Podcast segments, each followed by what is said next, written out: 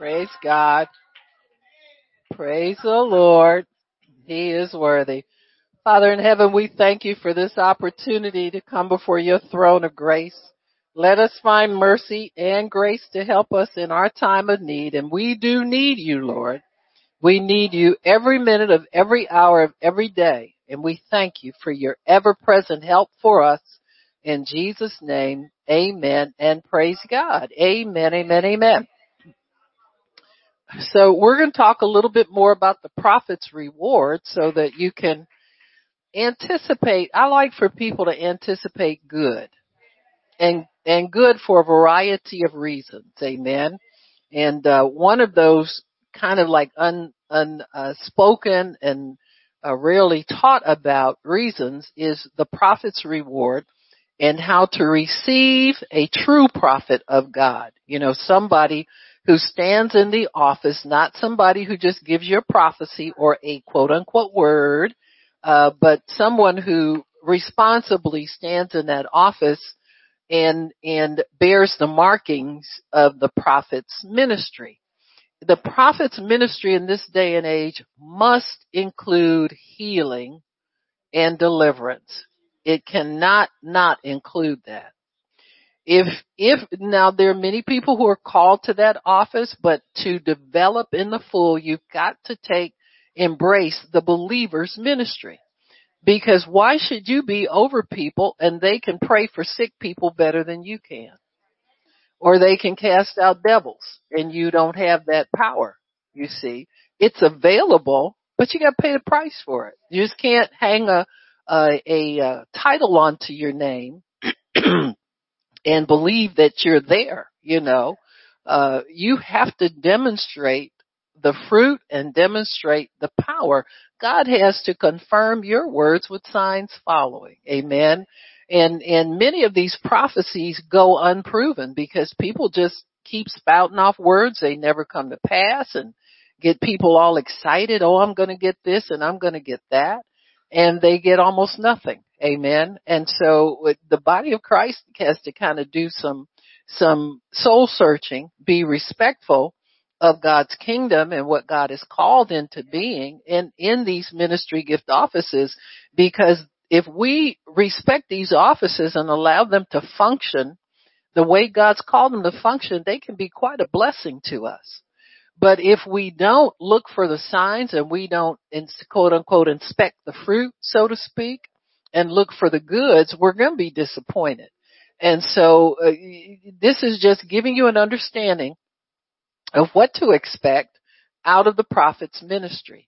Like many times we'll be languishing in the land of I wish I had it and I want it and when is it going to come?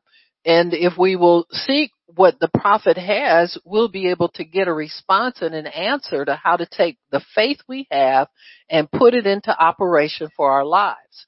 And this is what you'll see over and over and over again that the prophet will give you the instruction of God for how to be blessed and prosper. Amen. How to really prosper, not how to wish you had this and, and get another word about it's coming and it never gets here. But if you examine the way prophets interacted with people, when they came in contact with them, they gave them simple instructions, nothing extraordinary, nothing demanding of what you don't have. Amen. And, and it made it simple so that you could prosper. My, my, my sense is that ministers have made it way too hard for people to be blessed. Because if you look in your Bible, is what's in your house. What do you have? You know, they never went to somebody and the person said, well, gee, I gotta go. What do I have? Uh, you know, I gotta go get this. I gotta go get that. The only thing we see that was borrowed, that was necessary, was to contain the abundance that that person had.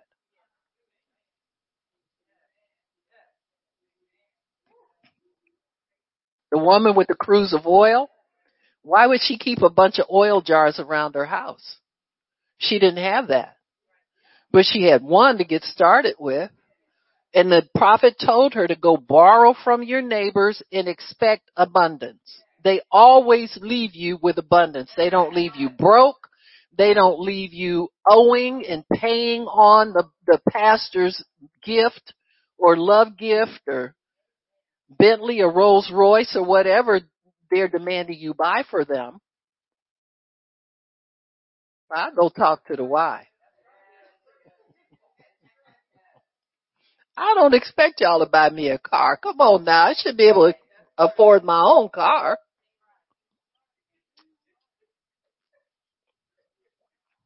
Come on now. People really need to quit. They've gone overboard, I think. Now that's just me talking. I'm not getting that from thus saith the Lord. I'm not getting, but if you look at the Bible, his ministers live by faith pretty simply. You know, faith doesn't necessarily store up unless you, you know, Paul had a side, he had a side hustle. He made tents. You know, when he wasn't getting beat up and thrown into jail, you know, had a little spare time, he made tents. But it don't say nothing about he supplied them to Home Depot and was a millionaire.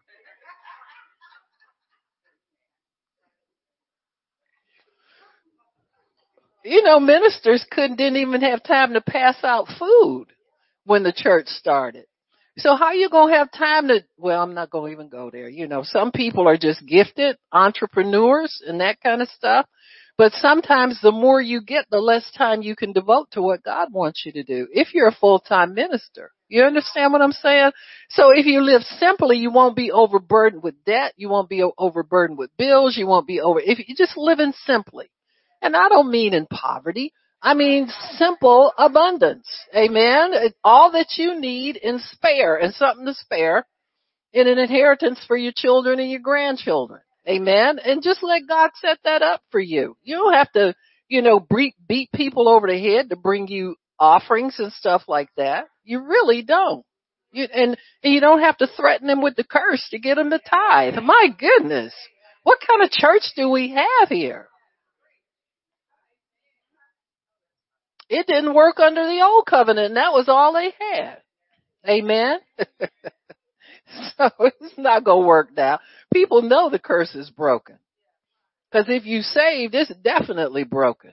Some of the stuff we used to do, my goodness. If that's been erased, I know God can give you mercy on your voluntary giving. I don't know. Anyhow, anyhow. I like the light yoke and the easy burden. You know, the minister should not be bothered by how much you give because we're living by faith. And God is going to supply for this ministry. I thank God that you guys cooperate with that.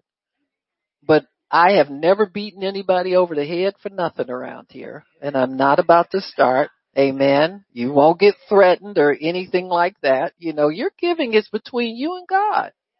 It has to be that way. Your faith is between you and God. So anyway, but prophet's reward is always prosperity.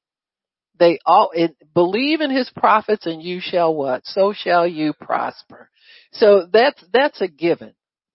That's why when, when prophets would come around, people who really had a need would, would go to them and, and petition them for what they needed from the Lord. That was their role to provide prosperity for the person, to provide abundance for that person, to put you in a place where you've never been before. But in order to get there, they may require you do something you've never done before. And this is where the problem arises because many times people will try and figure out if that's going to work or not.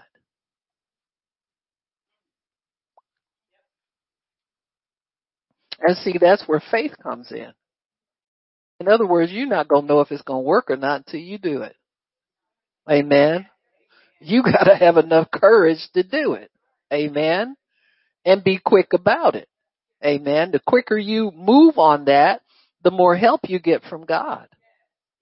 See, let me tell you what happens. If, if a word of prosperity goes out to you, instruction for how you to prosper, not only did you hear that word, but guess who else heard it?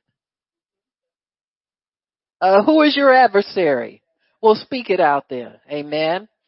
So if you sit there and try to figure out, it takes you a month to figure out if that's going to work or not, or you wait until situations get worse and worse and worse before you move on it. Guess who set up roadblocks while you waiting to figure out if it's gonna he loves that kind of stuff. He loves people that's so that's slow on the response. We should call ourselves first responders. Amen. Believers are first responders. We the first ones, first one in the pool, first one to get to the altar, first one to, you understand what I'm saying? We need to be the first responders, spiritually speaking, and jump on that before the devil has a chance to set up something against it. Amen. And so if you're quick to receive and respond to God's word, guess what'll happen? You'll be on the big end, amen, of the receiving and of the blessing. So, so we talked about Naaman the last time, I believe. We're also today we're going to talk about the Shunammite woman who was in. Did we talk about the uh, uh, the widow with the the sons that were going to go to prison? Let's do the Shunammite because that's got a couple of things in there. You need to understand that the prophet brings in their instruction the complete package. Amen. From start to finish, if you obey their instruction, it's a complete package. So you won't obey God and then be wondering if it's going to work. Once you get into the flow of that anointing, it begins to propel you into the answer. So you get the complete package from start to finish. It even factors in things that you might do to mess stuff up. And it will help you to be corrected and come back into line with what God wants done. So when it says complete package, it anticipates human weakness. It anticipates second guessing. It anticipates but once you get in the flow of that, stay in the flow. Don't jump out. Don't get creative. Don't get doubt. Don't let doubt settle in. Just follow through on it until you get the desired result. Amen.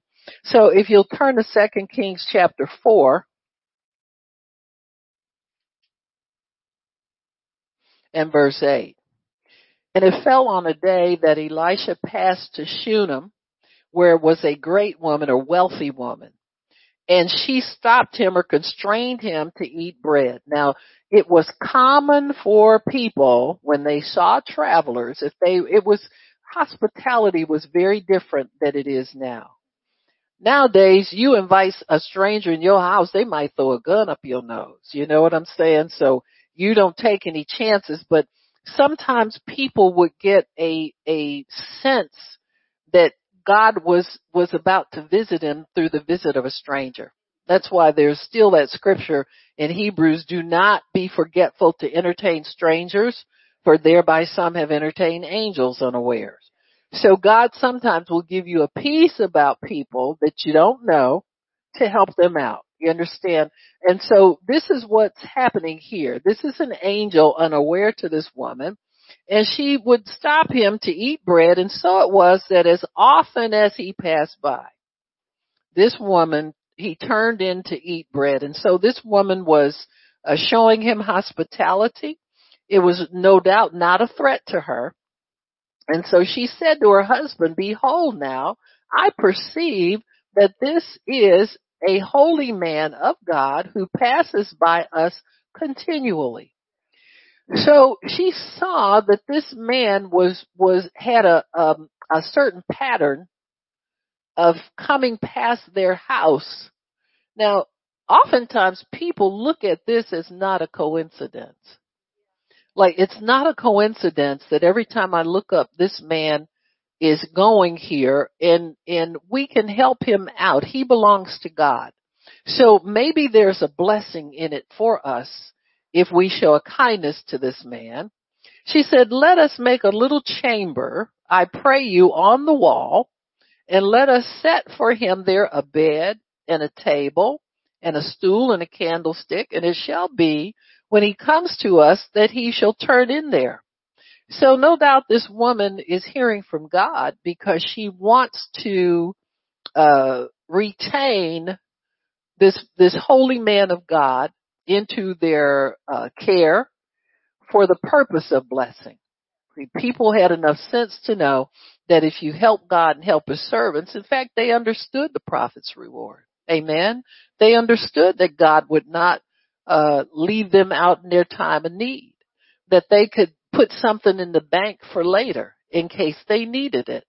And she had a need that was unspoken at this time because, you know, sometimes wealthy people pretend like they don't have any needs. I mean, she was accustomed to everything being taken care of because of her money, but there are some things money cannot buy. And that's when the prophet's ministry comes in. It comes in for the things your money can't buy, your good job can't buy, your good looks can't buy. Amen. Your, your brand new whatever cannot buy. Amen. There's always going to be some need that falls through the cracks and God will see to it that you don't have everything for his glory. Amen. Because he wants to step in there and perform miracles for us. And so she asked the husband if they can, can, uh, set up a place for the prophet to stay. And it fell on a day that he came there and turned into the chamber and lie there. And he said to Gehazi, his servant, call this Shunammite. And when he had called her, she stood before him. And he and said to him, say now to her, behold, you have been careful for us with all this care. What is to be done for you? Would you like for uh, us to speak to the king or to the captain of the host? And she answered, I dwell among mine own people. In other words, I'm cool. Amen. What she was saying here was, mm, I don't want to get in too deep with you and your God. Huh? You know how it is. You got friends that want prayer all the time, but they refuse salvation. They'll, they'll want your God at a distance, but they don't want him close up. You know what they're afraid of? They're afraid they're going to be like you. Huh? Huh? Cause we scare them and we're supposed to. Amen. It's good if they know they're going to have to, there's going to be a change in them if they get closer to God. Amen. But they want what they can get from God, but they don't want a real relationship. So that's where this lady is. And he said, what then is to be done for her? And Gehazi answered, now, now, this is the conversation between the prophet and the servant. Amen. Now the prophet's servant is supposed to be what I call nosy. They, they observe more things than you realize. See? And they observe more things sometimes than prophets realize. And this is one way the prophet has of checking up on the servant to see if they're observing the right things. Amen. So this is part of Gehazi's training. He's supposed to pay attention to the things that they, that, that are about kingdom business. And Gehazi understands the way the prophet's often, office functions.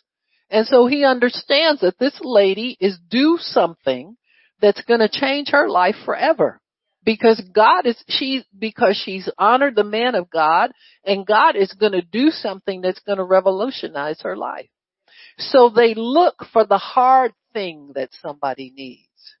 They look for the challenging thing that somebody needs. They look for the not everyday thing that somebody needs. That's why many times prophets will come to you and ask you how a situation is coming and they'll suggest to you that you change your level of expectation. Well, why don't we believe God for so and so and such and such now? You know, and you can look at the person's face and, and see, I barely. You don't know what it cost me to get what I got. Oh Lord. Just chill, okay? God wants you to have it. You either want it or you don't. Do you want it? Well, let's believe for it. If you believe for that, I mean, you, you've been working for $15 an hour long enough. Come on, y'all. You need some more tread on them tennis shoes you got, you know, or, or let's get a new hairpiece or something, run something new, new through here. Amen. Change the nail polish. Amen. Something. Let's get an upgrade. But see, you know, we like that word, but we don't like the price. We, you're to have to change something to get an upgrade. Huh? and see where the prophet sits, it's a minor adjustment. It's like, well, what did you expect to have happen here? If you, if you could have all this at the level you believe in now, you'd have it already. Let's, let's believe a little deeper. Amen. Launch out into the deep. Oh, Lottie, I might drown and you might swim too. And you might walk on water. Whatever. Let me get back in my word here. Amen. So, and so he says here, he said, what should we do for her? So he's talking to Gehazi and he's kind of like pumped Gehazi for all the information he can get from him. You know, this is how prophets, and I guess we could say people in the school of the prophets, prophetic people, this is how you're trained. You're trained to observe for the important things. Amen. That's why when you keep coming to a prophet and tell them so and so don't treat you right, we just look at the wall. I mean, like, aren't we beyond that by now? You know what to do about that. Next time you come in here, come in here after you have forgiven so and so, and then we'll talk. And most of the time they don't show up again. See, once you forgive somebody, the whole situation's over with. You're not even offended anymore.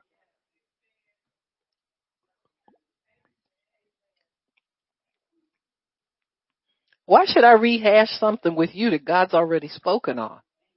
And it's mandatory for you to even get a blessing. You can't just do that much. Come on now. Let's go back until we get that perfected.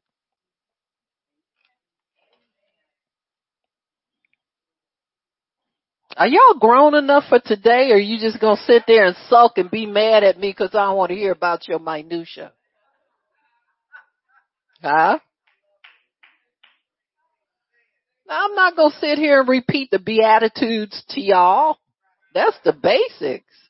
Man, you get that in Catholic school. Come on, nothing wrong with Catholics, but all I'm saying is that we got this as elementary kids. Come on now. That's right. Yeah. You know, we looking to be married to the king. We can't let petty offenses stand in the way. So anyway, he's here and he says, he said, then he petitions Gehazi, the servant, and makes sure he's done his job. And, and Gehazi says, and he said to him, verse 14, then what shall we do for her? Gehazi answered, well, to be honest with you, and snooped a little bit more than the average person. Amen. Gehazi had been all up in her business. He knows everything about. He had been talking to the people in the village. He been talking to the servants in the house. He done done his job. And Gehazi said, well, you know what? Now that you mention it, she's, uh, she has no children and her husband is old. And he said, call her. And when he had called her, she stood in the door and he said, about this season, according to the time of life, you shall embrace a son. And she says, no, my Lord, thou man of God, do not lie to your handmaid. So she, she positions herself as a servant, but in her mind, she's not worthy because she's a Gentile. She doesn't have a covenant with God. She's on the outside of the covenant. But the reason that you sow into the life of the man and woman of God is so that you can have relationship with God. Cause that's part of the prophet's reward too. It's the total package. Amen. It takes care of everything that's missing in your life. It takes care of everything that could go wrong in your life right now and in the future. Amen. It takes care of all those things. And so it says in, in he, and the woman conceived, bore a son at that season that Elisha had said to her according to the time of life. And so it says here and when the child was grown. So here, this is many years later. Many years later, says when he was grown. So what that means, it could be anything from maybe a teenager, I'm thinking, unto an adult. And it says it fell on a day that, that he went out to his father to the reapers. So he must have been grown enough to work or supervise in the field. He was going to work and he said to his father, my head, my head. And he said to the lad, carry him to his mother. And when he had taken him and brought him to his mother, he sat on her knees until noon and then died. So you might assume that he was a, a grown, uh, uh, either a teenager or, or a large child. And, and, and she went up and laid him on the bed of the man of God and shut the door upon him and went out. And she called to her husband and said, Send me, I pray thee, one of the young men and one of the asses, that I might run to the man of God and come again. That I might run to him and come again. That I might run to him and come back home again. So she had enough confidence to know that the man of God would return and do something about the situation. Amen. Now mark her words. What did she say when she first learned of the blessing that was coming to her?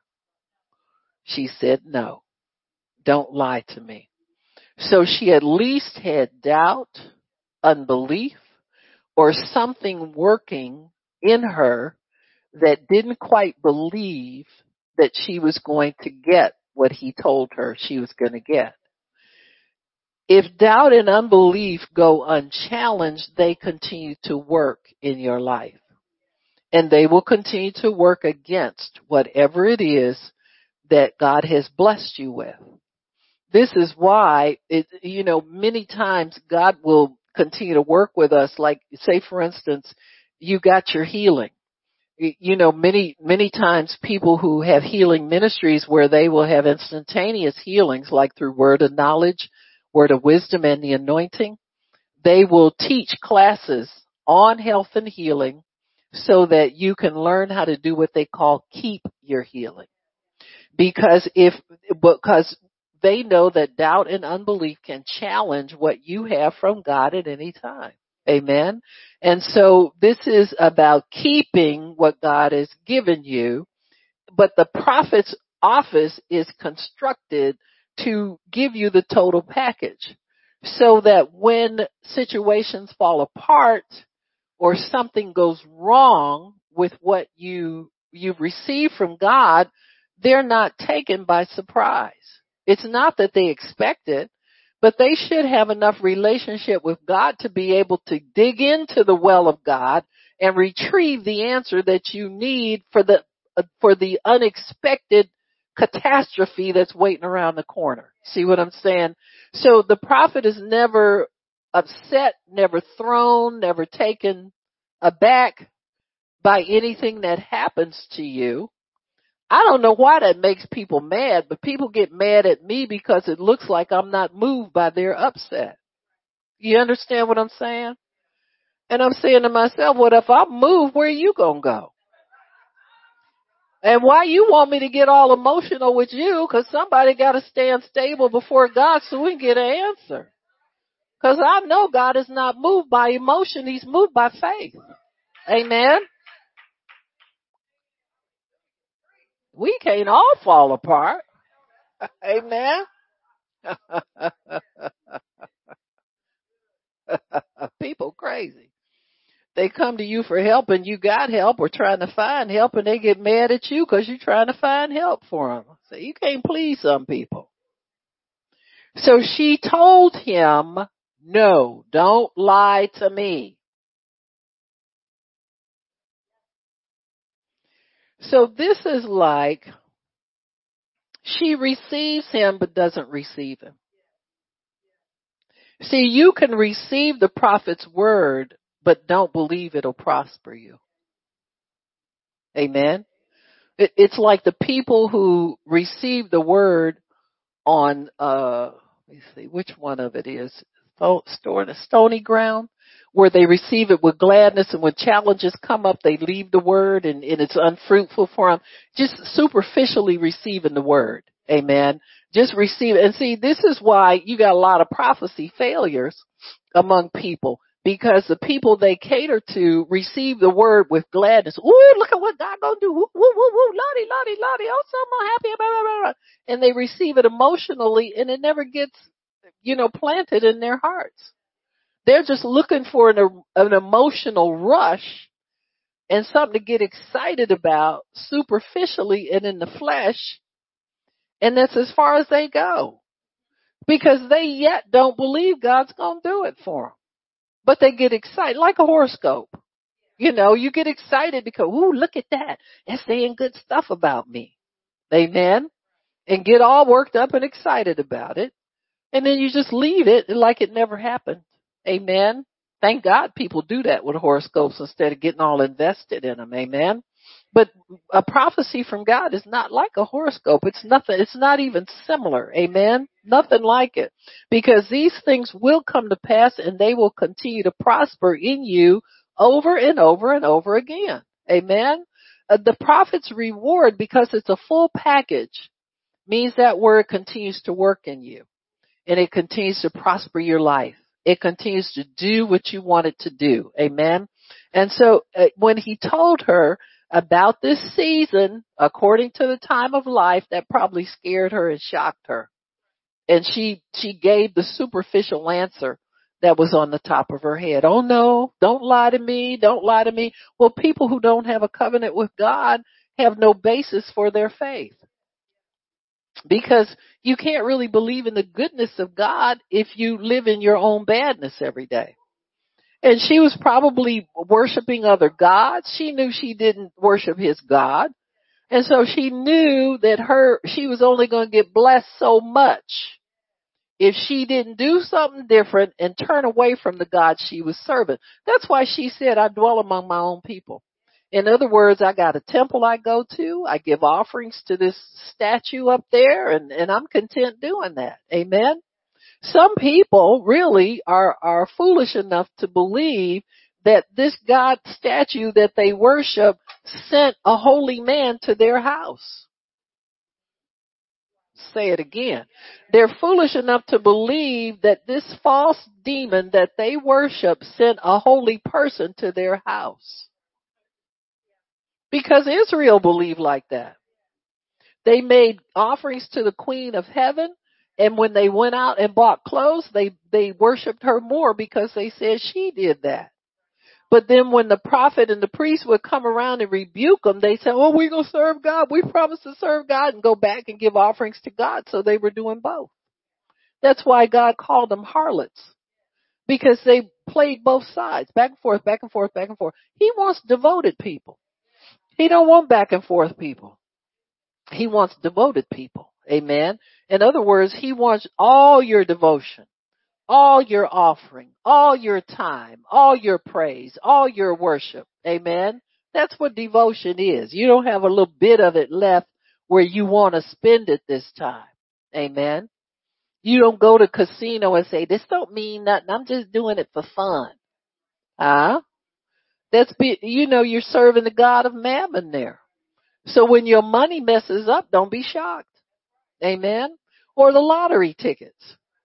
Amen.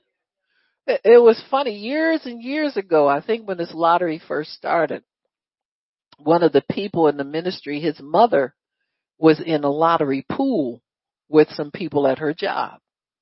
And he told her one day, he said, mother, he said, if you're going to believe God, you have to believe him all the way. And she said, you know what? I'm going to stop. And you know, when she quit putting her money in it, everybody else, the little group dissolved. And it was about a dozen people in there. Amen. So the devil will have you, and look at what the devil can, can point to God and accuse her of. Look at her. She leading all these people astray. She's some kind of Christian. You got me? And so many times a lot of the stuff we think it's not important, but you don't know who's following you and who's drawn to your lead just because of who you are. See, the anointing that's in you when God lives in you, it has drawing power. People will like you, they'll listen to you, they'll believe in you, whether you tell them good or bad. You understand what I'm saying?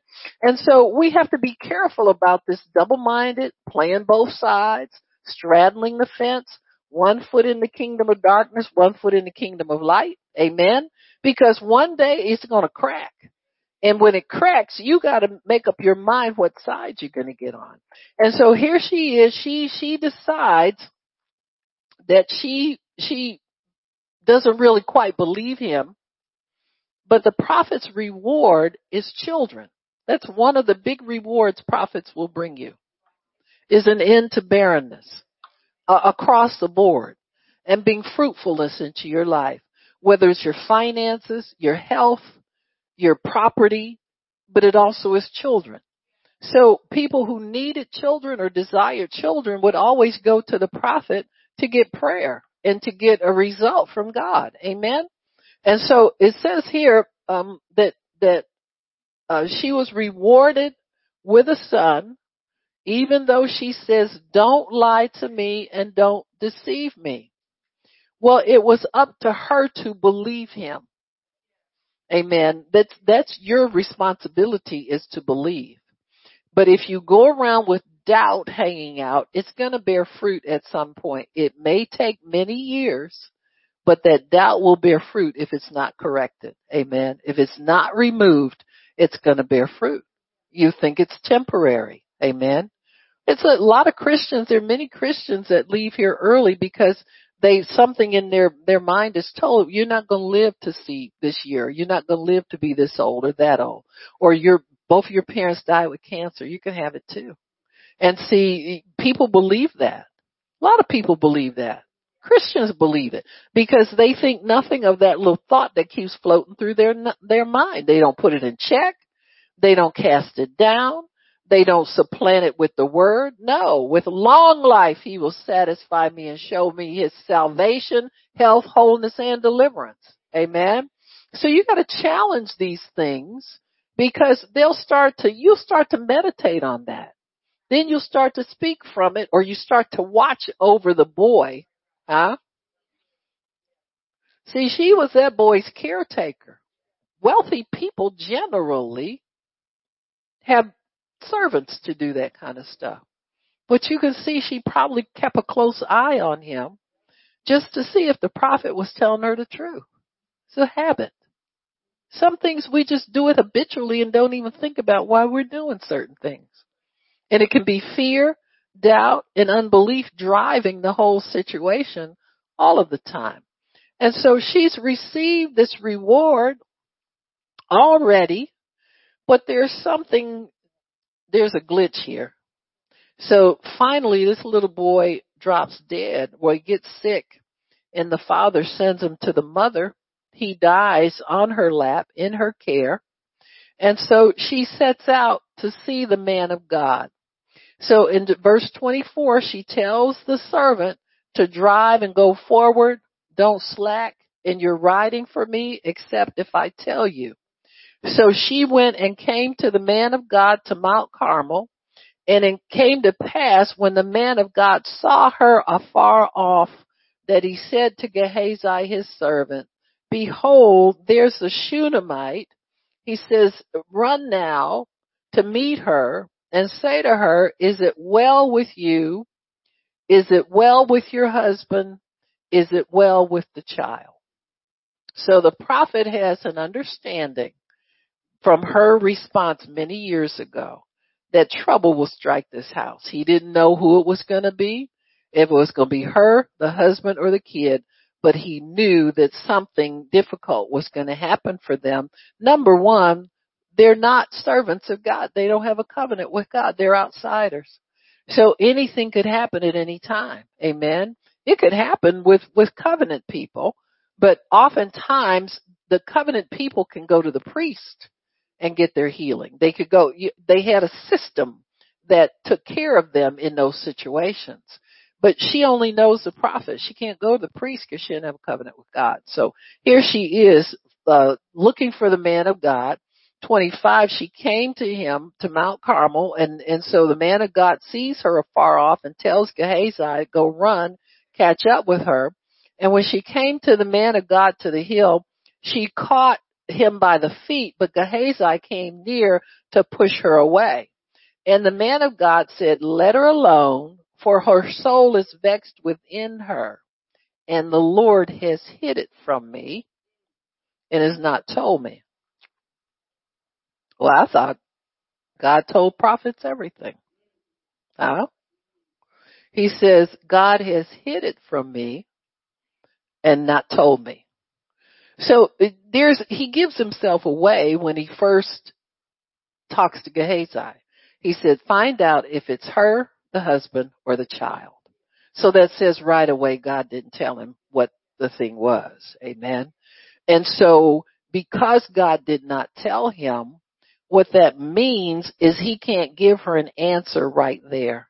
Amen. He has to do some investigating himself. So when he finds out it is the child, then he has to go step by step with God to see how to remedy the situation. Many times prophets can do things from a distance. Amen. They, you know, see, this is a thing where people, people get overboard with their demands. They want somebody come to the house, come with me, go with me. Eh, eh, eh, huh? Well, if you're a believer, they can give you what to do yourself. Amen? You might as well get into the act. Didn't Jesus do that with the disciples when they were learning? He would tell when, when he wanted to feed all them people, he said, y'all make them sit down. Y'all get them some food. Y'all do this, y'all do that. Cause pretty soon they were going to be the ones responsible to do it. So not only is the prophet giving them instruction, but they're looking forward to the day when you will do that on your own. So Gehazi is in training while the prophet is, is, is, um, solving problems here in this situation. It's not cause the prophet's too lazy to go do their own stuff. Well, some people believe it. Amen. Or they think they too good to come around your people. You think you too good to come around your people. What you think I'm gonna do?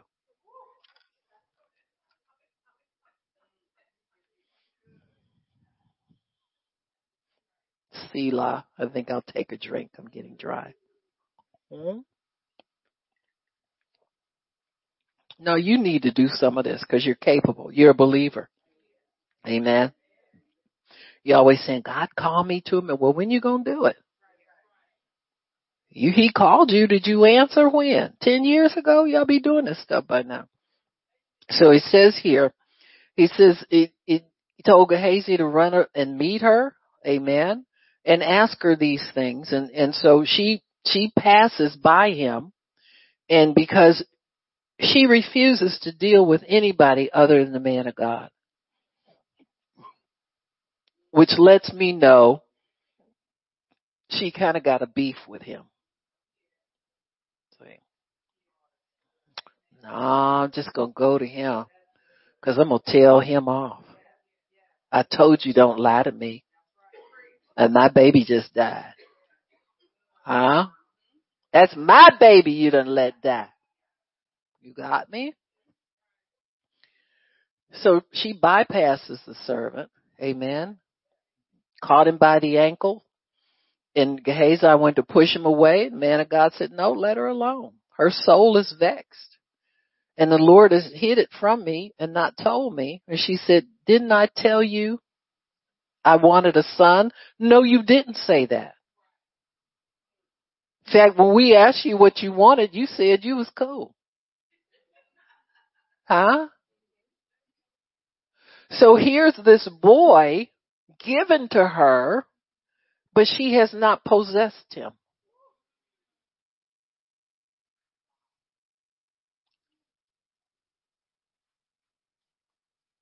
I must say it again. He's like out here. He's been given to her by God, but she thought at the time the prophet told her she would have a son, she thought he was lying.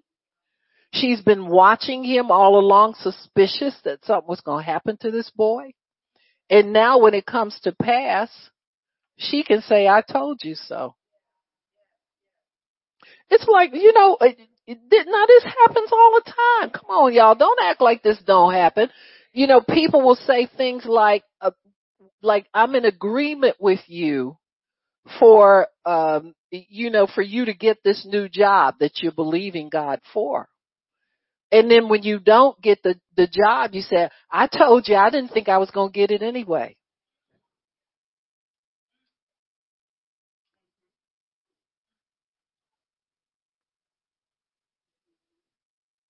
See, we're going to stop playing God's servants for our amusement. And don't you let anybody play you for their amusement. Because people are quick to say, especially if you offer to pray for them, yeah, yeah, yeah, I'm in agreement. They're not in anything. And if you're smart as a believer or as a servant of the prophet or, or a prophet yourself, you'll start listening by faith to see if these really people are really connected with you. And it's good to get them straight from day one and say, no, I'm not talking about you just saying, I said, you know, just saying this, this is not for me, this is for you. So you either get in faith with me or I'm not going to waste my time here. You understand what I'm saying? Tell them to go back and go study the word, meditate on the word, feed yourself the word until you get enough faith in you to come into agreement with me at least. But don't patronize me. Don't play with me. Don't fluff me off like some kind of person that's just doing this for fun. Huh? This is my life. I don't know about yours, but this is my life, sweetie. Amen. And, and make sure people are invested in their own miracle. You know how people treat Christians. Yeah, come on, pray with me. How many people have you prayed the sinner's prayer when they still sinning?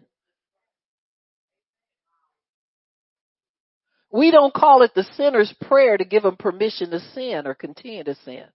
It's called a sinner's prayer so they can renounce sin and live in righteousness.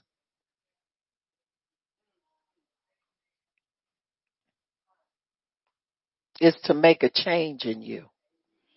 This miracle is to make a change in her. Amen. Every miracle that's granted should make a change in you.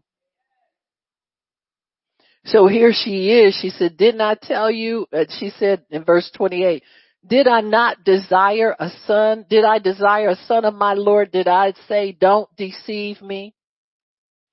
So she's probably been hanging around with fortune tellers, have been taking her money. She been probably she probably been promised this baby many times. So she's all set for rejecting it because she's been disappointed so much.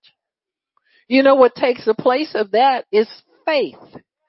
If you can invest and believe, you believed all the deceivers. She already said he's a man of God. I can tell he's a man of God. She gave him a place to stay. She's gone through all the motions of believing him, but in her heart, she still carries this doubt, this unbelief. Amen. It won't hurt you to believe the word of a true prophet. Then he said to Gehazi, gird up your loins, take my staff in your hand and go your way. If you meet any man, don't salute him. Now this is prophet training 101. When they give you instruction, go straight and do what they tell you to do. If you stop and talk to somebody, it diminishes the anointing. It diminishes your, your, um, determination. It takes away from you. Like when you get the word of the Lord, you should seal it up in your heart until it's, it, it, it's delivered. You don't just go everywhere and do everything and play. Just like if you, you know, I remember when we, we were kids, there was a, a, a, a grocery store across the street from us my mother would watch us go across the street and, and then we, we, you know, go to the store and we're supposed to turn around and come back. If we were delayed, she, girl, what you doing out there so long? Huh? And usually if you delayed, the bread was squished, the milk was warm, you understand there was some damage to what you carried Huh? And so when, when you're on a mission by an authority in your life, you're to obey those instructions to the letter.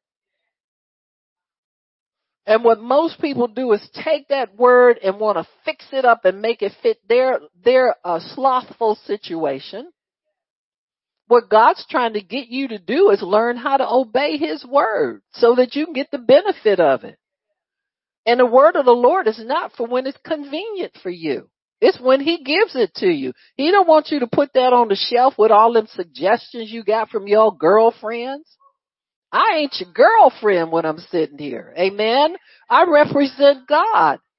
You understand what I'm saying? And and I don't play. I, if I'm serious about serving God, and if I take the time to seek God on your behalf, I mean, I know you think I run my mouth and these words flow out like water. But I've sought God on your behalf. You understand what I'm saying? So he can get something that works for you. So don't put me on the shelf with all them people who tell you, I don't know who this is for, but I know who it's for. When I look at you and tell you what I think God's told me for you, I know who it's for. And you do too. Amen. So this ain't something you can just, you know, do it when you feel like it. If you get, oh yeah, you know, let me try this and see what that, uh-uh, this, this word's been tried. All right. It's trying you as a matter of fact. You ain't trying it. He says he he came and at his feet. Gehazi came near to push her away, let her alone. So he gives his servant instruction. Gehazi is a junior prophet learning, okay? He he tells him, take my staff, go your way. If you meet somebody, don't talk to him. Don't even say hi to anybody. Don't answer anybody back and lay my staff on the face of the child. And the mother of the child said, as the Lord liveth, and as your soul lives, I will not leave you. And he arose and followed her.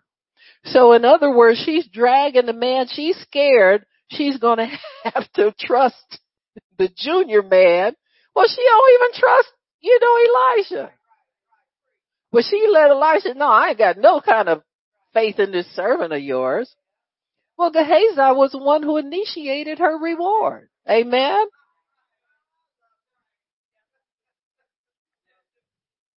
So Gehazi passed on and see, this is why Gehazi's efforts didn't work. More than likely. She put no trust in it. See? She's got, what is she saving her faith for? She's been saving it all these years and let the kid die. What's she saving her faith for? So, in Gehazi passed on before them, laid the staff on the face of the child, but there was neither voice nor hearing. Therefore, he went again to meet him and told him, saying, the child is not awake. See, the prophet is kind of forcing this woman to believe. Many times we want a quick remedy and we want to put it together ourselves. See what I'm saying? Well, Pastor Barb, you know, can you come and pray for so and so? No, you pray for them. Amen. I give you my permission to pray for them in my place. That's really what it is. Amen. So, and the sooner you grab that, the better off it'll be for you. See, you'll start learning how to do these things yourself. And so, I mean, I know it's nice to be taken care of, but come on now, y'all, y'all know God's going to take care of you. You take care of other people now. It says he returned and walked to the house. Amen. And, in the, the child, he was not, nothing was changed with him. Amen. Uh, but when Elisha came to the house, verse 32, the child was dead and laid upon the bed. He went in therefore and shut the door upon them. So that is either with him, Gehazi and the woman or with him and Gehazi or him and the kid. He went up and lay upon the child, put his mouth to his mouth, his eyes to his eyes, his hands to his hands, and stretched himself upon the child, and the flesh of the child waxed warm. So there was signs of life. Amen. On a DOA. And he says, then he returned and walked in the house to and fro, went up and stretched himself upon him, and the child sneezed seven times and opened his eyes. Then he called Gehazi and said, call this woman. So he called her. When she came into him, he said, take up your son. Then she went in and fell at his feet and bowed herself to the ground and took up her son and went out. Amen. And so when she, she gets her son, she is convinced now that he is a man of God. Amen. She finally is convinced that he's telling her the truth. It took all of this to convince her. Don't be surprised if people you pray for go back to doing stupid stuff. Every time they get out of trouble, God bails them out and they go right back again. Don't be shocked. Amen. Cause here this woman is, she stays in doubt and unbelief until her son dies. And then she's got to make an emergency run to the man of God to revive him again. But she was all ready to look at him and say, I told you you weren't a real man of God. See, don't ever make somebody you love dearly a test for whether or not God is true to you or whether he's real or don't hold it up in such high esteem that it becomes a bargaining chip in your relationship with God. And now we look at that, we say, well, that sure is stupid. How many, you see how many empty seats are here? Those are people that made one thing in their life a bargaining chip in their whole relationship with God. And when they didn't get it, when they thought they supposed to get it, huh? They walk away from God. Don't, don't let, there's no biggies in your life. Amen. You may think it's the biggest thing in the world, but I'm telling you, God has a way of cutting it down to size. Cause the Bible says it's nothing for God to help you. It's nothing for God to bring you a good job or a good husband or children or whatever it is you desire in life. Don't make that thing an idol in your life. Don't make it bigger than God. Don't let your whole relationship with God hinge on the one answer to prayer. Cause he's got many lined up for you. But you can't challenge God and threaten him if he don't give you this, you going you ain't gonna serve him no more. He knows better than that. He knows you're going to serve him one way or the other. Amen. You're going to serve him blessed with everything he wants to give you or you're going to serve him with little bitty teeny scraps, but you're going to serve him. Amen. So anyway, she, when he returns the son to her, amen. So she took up her son and went out. Now here's another situation in 2 Kings chapter 8. If you flip over there, we're talking about a total package now. We're talking about children and the barrenness, healing. She already had wealth, but she gonna lose that too. Amen? Because that's never guaranteed. In other words, so it says here in um, uh, eight verse one, I think it is. Praise the Lord. Yeah, eight verse one. Amen. Then spoke Elisha to the woman whose son he had restored to life, saying, Arise, go you and your household, and go wherever you can sojourn. In other words, go here and and and um, uh, until the famine is over. He says, For the Lord has called for a famine, and it shall also come upon the land seven years. And she got up and did what he told her to do. This is called I ain't gonna be stupid twice. Huh? I didn't let doubt and, and unbelief. This is the way you're supposed to respond to the instruction of God. You're supposed to get up and move on it right then and right there. You don't wait until you try to think if it's gonna work or not. Number one, you don't have that kind of brain.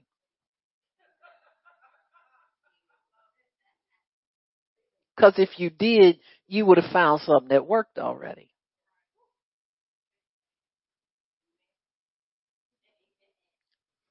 I'm gonna read this to myself. Num num num num num num num num num num num num num num num num. Ooh, I like that. Ooh, I like that word. Oh, I'm sorry, y'all still here. Oh, okay. So, all right. As uh, uh, Oyedepo says, let me hear your loudest amen. let me hear your loudest amen. so anyway, and then people get healed all over that place. Uh, I mean, seriously. He'll just say, from this day forward, no more sickness in your house. Let me hear your loudest amen. And then people get up and say, well, God healed me from so, so such and such. Amen. so praise God. Amen. So, uh, I mean, it, it pays, that's what amen is for. It means I receive it right now. Amen. I receive it right now. So she gets up immediately and did after the saying of the man of God. Now she's got to leave all of her wealth, her property, everything for seven whole years. But see, when you believe the word of the Lord instead of letting it sit out there like she did, amen, the first time, that word sat out there waiting for her to believe it. Just like any word that God tells you and you don't believe it, you put it on hold. You, mm, I don't know. Uh, well, you know, Pastor Barb, she'll tell you anything to do. Huh? Well, the devil says that about prophets. And he told you stuff about me that make you think I ain't credible? He has. they do that all the time. But, but see, your responsibility is to grab onto it anyway. Cause it's not gonna hurt you to believe it. In fact, it's gonna help you to believe it. At least it's different from what you've been doing so far. At least you can say that much. Amen. It's always gonna be something you don't want to do, you don't think it's gonna work, it don't seem right. Well, at least I ain't resorted to putting spit on nobody yet. Yet.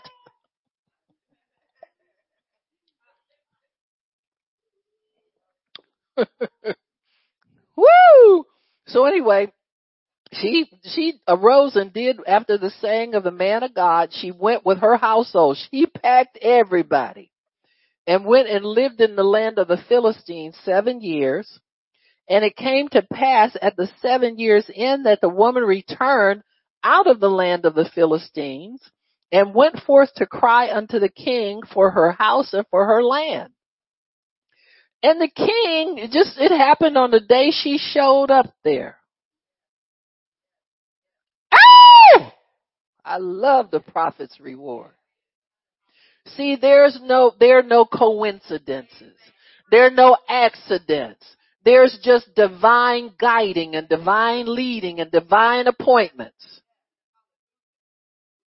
It didn't say anything about her coming to the king 15 times before he would, cause really, if you don't, if you don't get to see, if he don't say yes the first time, ain't no return visit. See, it ain't no rushing up there. Esther knew that and she was married to him. It wasn't no return every day and, and you know, and, oh, let me fix my hair and let me get these nails done, girl. I gotta go see my husband. No, that's the king, baby. You can't rush up in there. You gotta go and visit him that like this your first, last, and only time to get this done. Huh? That's what God, that's the way He wants us to respond to His direction. This is the first, last, and only time. But see, where some of us are so used to living off the mercy, mercy of God, well, I ain't sure. Well, I'm gonna try it. Well, I'm gonna see.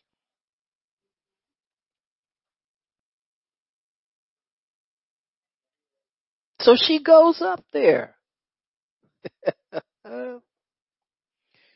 And as the king talked with Gehazi, the servant of the man of God, and the king just is, you know, Gehazi don't want nothing. But the king just decides, he said, well, tell me some prophet stories.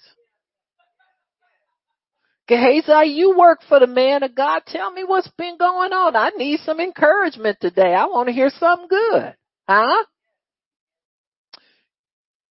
No, I ain't gonna say that. You know what I was gonna say. Can you cue, can you cue Miss Chaka Khan for me, please? Okay, I won't go there. But he said, tell me something good. So that's, it's kind of like a tell me something good kind of day with the king. You know, even though he got all these people backed up waiting for a, for a blessing or a promise or something, can I live another day? Am I going to die for the day is over? I'm starving to death, King. What can you do for me? He's got all them, them problems backed up and he takes a little breather. Tell me something good, servant of the prophet. Amen. He treats Gehazi like he gives him the attention he would give the man of God. Amen. People will give you that when you show up at different places. They'll push everybody out of the way. And people will say stuff like, I don't know, it's something about you. I just enjoy every time you come by here. Amen. Come on in my office. Let me talk to you. And there's people sitting all around there. And you go in first. Amen. That's real favor. It's not this fictitious stuff we, we talk about. It is real favor. Amen. Where people, they will push people aside to get to you. Amen. So he tells Gehazi, tell me something good, brother. And he says all the great things that Elisha has done.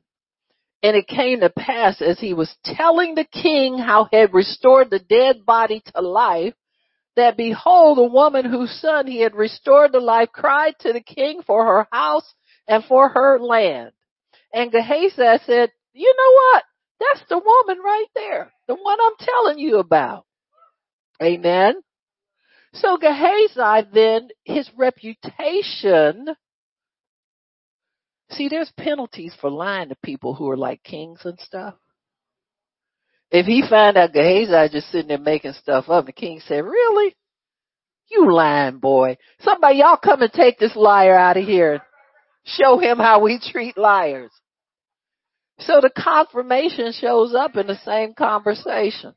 Amen. See, God protects his servants when they're doing the right thing. Cause Gehazi had been known to be a naughty boy, right? And he says here, he says, he says, he, he said, my Lord, O King, this is the woman and this is her son who Elisha restored to life. And when the king asked the woman, she told him. So the king appointed to her a certain officer saying, restore all, restore, restore. So the prophet's reward is restoration of what is rightfully yours. Amen. They will stay with you. That word that you got, that initial word of blessing that she got has carried her throughout this whole situation. So she's not harmed or damaged in any way from the encounter with the man of God in her life. Amen. So prophets should leave you richer, not poorer, healthier, not sicker, huh? Strong, not weak. Amen. Restored, not robbed. Amen. And so here she is and restore all the fruits of the field that she had left. Say, what? Even seven years worth of produce from the land? Yeah, all of it. Amen. And whoever has it knows to fork it over. Just fork over all of it. Amen. And so she, she receives everything that was stolen for her and robbed from her. But guess what? Bet she straightened up. Huh? She straightened up. All she had to do in the first place was believe the word of the Lord coming from the man of God. Huh? See, many times people will dance around obedience and never quite obey. We feel powerful when we can withhold some of our faith. Huh? Oh yeah. You know, we get in the flesh so quick about stuff. You know. No, don't do that. No, no, no, no. Really, don't do it. Yeah, no, no, honey, I don't want you to put it on there. Just, you know, yeah, I, I really, I don't. I'm just playing with y'all. Don't, and don't sneak up on me. You understand what I'm saying? If you go do something like that, you gotta warn me in advance. So yeah, no, no, no. So anyway, and she has to, to, um, believe finally what God told her through the mouth of the prophet. If you don't put your faith in it, what are you holding on to it for?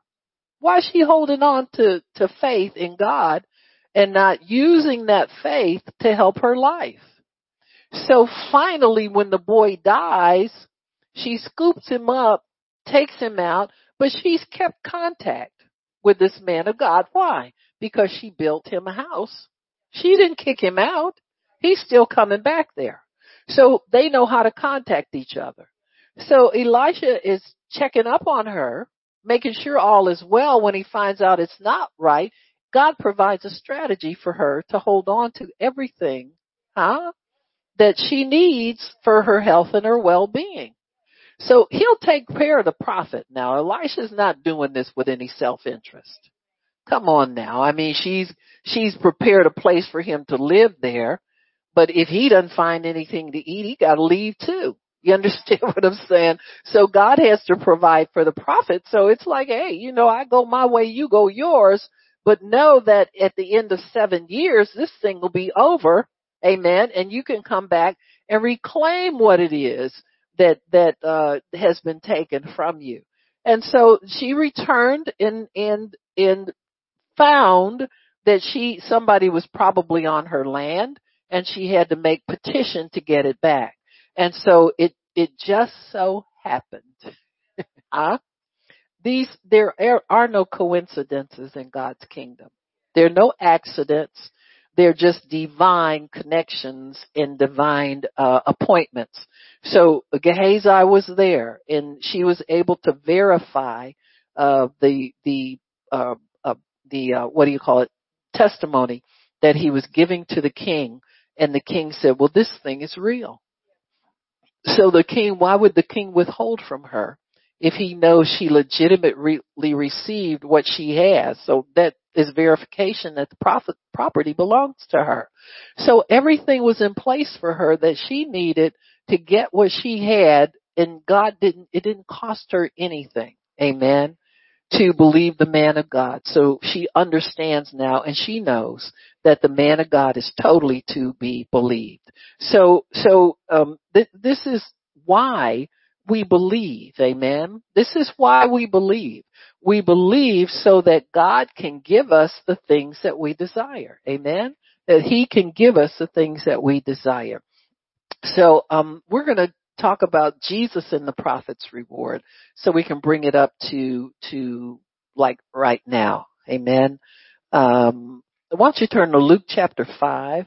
We'll go there first. And this is the miracle catch. It's a kind of straightforward story. I mean, you don't have to delve and dig too much to, to see what's happening here, but it's a direct, and, and it will show you God's quick response to a need. His quick response to what it is that you desire. His quick response to pay you back for serving the prophet of God. And, and, and I would say look for a quick response. Amen. Uh, but, but don't put God on the, on the, uh, you know, on the, if I don't get a quick response, I'm not going to do this anymore. You understand what I'm saying? You got to put it in a quick response column, but you also have to use your faith, but you also have to be determined that this is going to be a lifestyle for you. This isn't just something you're trying here so that you can can um you can get something out of the deal or not out of the deal. I only got 5 minutes. Well, that just puts a pin in my balloon. I know last month was my birthday. But I only took one day. I don't take a whole month like the rest of y'all. I'm thinking to myself, if I take a whole month every day, I'm gonna get a year older every day. Don't play with me like that. Don't be with me. Uh, see, that's why I don't go for this little okey doke stuff. I say, y'all ain't fooling me. Well, let's go back to Second Kings. I'll do that probably. I, will just, uh, uh, as far as I can see, I can do it the next time we get together. Amen. But if we go back to Second Kings chapter four, and start at the beginning of that chapter, and we see here um, debts canceled as part of the prophet's reward. Now, how all these pastors are passing out debt cancellation policies for people, I don't know but you need a different kind of anointing to do that for people. And I'm not trying to lift up, but this is scriptural, according to the Bible. Amen. And don't make yourself a prophet overnight so people can start believing you. Amen. Just stay in your lane. God will take care of people. Amen. I'm serious. I'm about headed with phony, phony stuff. For, for verse one, a certain woman of the wives of the sons of the prophets. Now she wasn't no real prophet's wife. Okay, let's. This is second generation, maybe one day, almost didn't quite, maybe want to be, didn't get there. You know, you don't know if if her son was at the head of the class or if he was barely hanging on there but she feels entitled. Amen. Well, she's got a covenant with God on by virtue of the fact that she is an Israelite. Amen. And so she's she's in that camp where where they they are taught, where they're trained, etc. And and she says, "My your servant, my husband is dead, and you know that he feared the Lord. He did." She ain't said, "Nothing about herself or them boys either." And the creditor is come to take unto him my two sons to be bondmen. Elisha said to her, What shall I do for you? Tell me, what do you have in the house? And she says, I don't have anything but a pot of oil. So this means she don't know the value of nothing.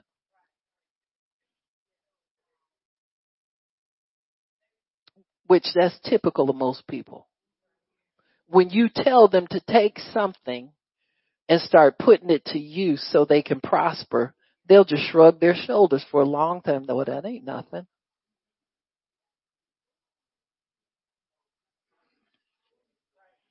I'm telling you that so you you're forewarned. Don't look at stuff like that. Look at everything that you possess as having great kingdom wealth in it if you put it to use the right way.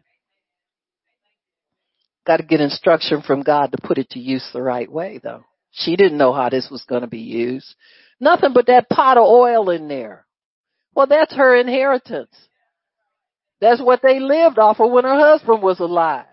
She didn't even pay enough attention to see how the groceries was coming in there. Then he said, go borrow vessels from your neighbors, empty ones. Borrow not a few. In other words, get a whole heap of lotta. Expect a whole heap of lotta. Expect more than you can use. Expect more than you can imagine. This is Ephesians 3:20, more than you can ask or think according to the power that works in you.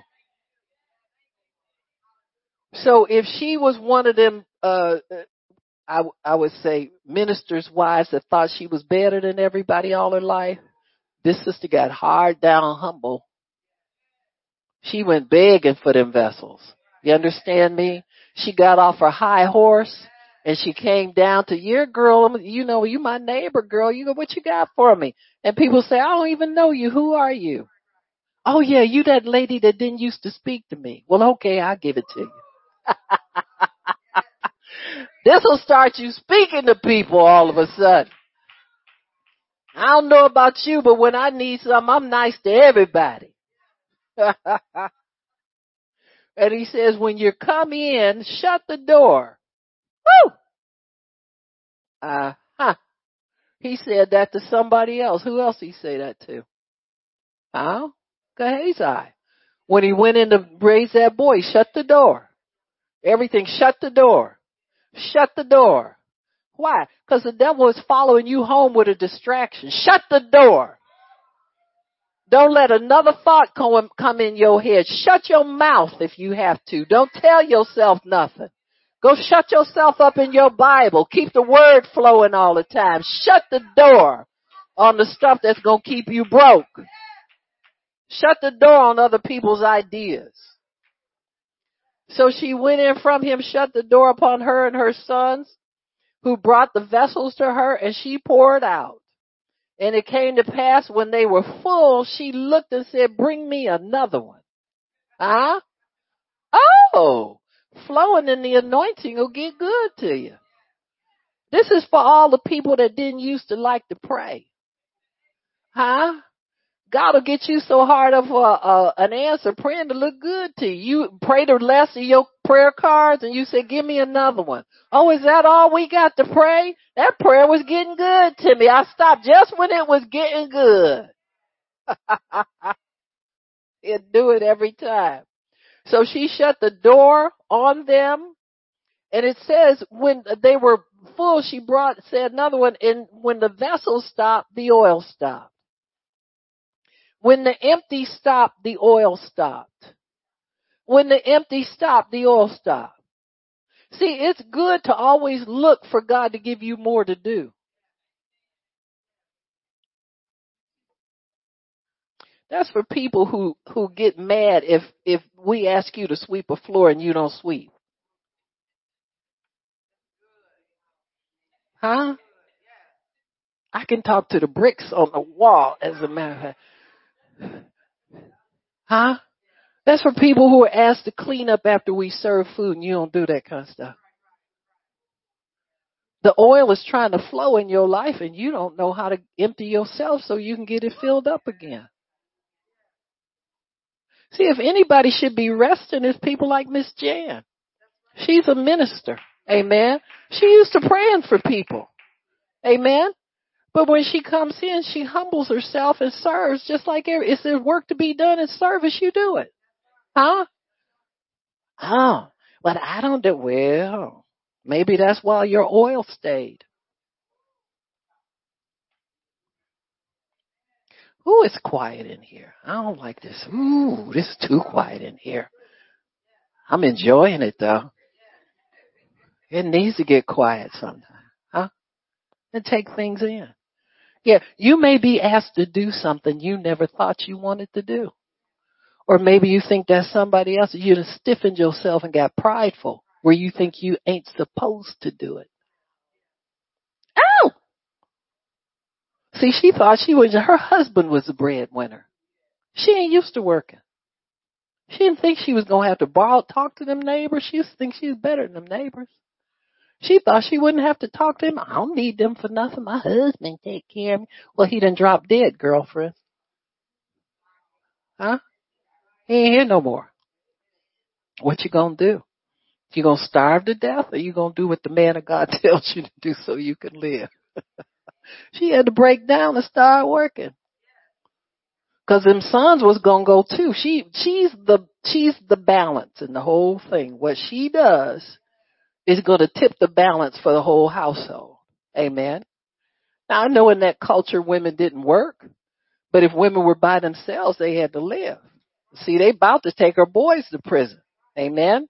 And so she's going to have to humble herself and obey the instruction of the man of God. And the Bible says she and her household ate many days. I mean, they, they were sustained forever on that oil. Amen.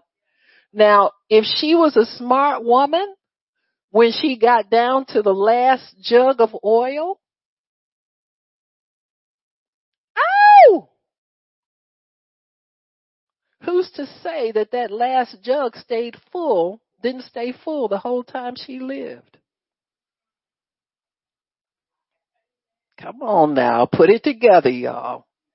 She borrowed as many as she could to hold as much as she could, but as long as she poured, it replenished. What's to say that when she got down to the last jar, it never went dry? She's been pouring out of that last one for five years now and it's still got some oil in it. Don't underestimate. Do you think that because you obey God one time that won't take care of you for the rest of your life? Are you kidding me? You confess Christ one time. Ain't that taking care of you? God's just building on your one time confession of faith in here. Amen. All right. Why don't we stop? Father, we thank you for your word and for understanding. Thank you, Lord, for the prophet's reward, which is lifetime taken care of, which is the whole package, which is oil, which is fruitfulness, which is prosperity, and in the barrenness, and in the brokenness, restoration, whatever we need, the miracle catch, walking on water, whatever it is we need from God, It is in the prophet's reward. All right, why don't we do our thing? I don't have Rona. She don't have me. I can't get Rona, and she can't get me. I thank you, Lord, that by the stripes of Jesus, we are healed. Amen, amen, and amen again. It is so decreed. Amen. Praise God. Praise the Lord. He's worthy. He's worthy. He's worthy to be praised.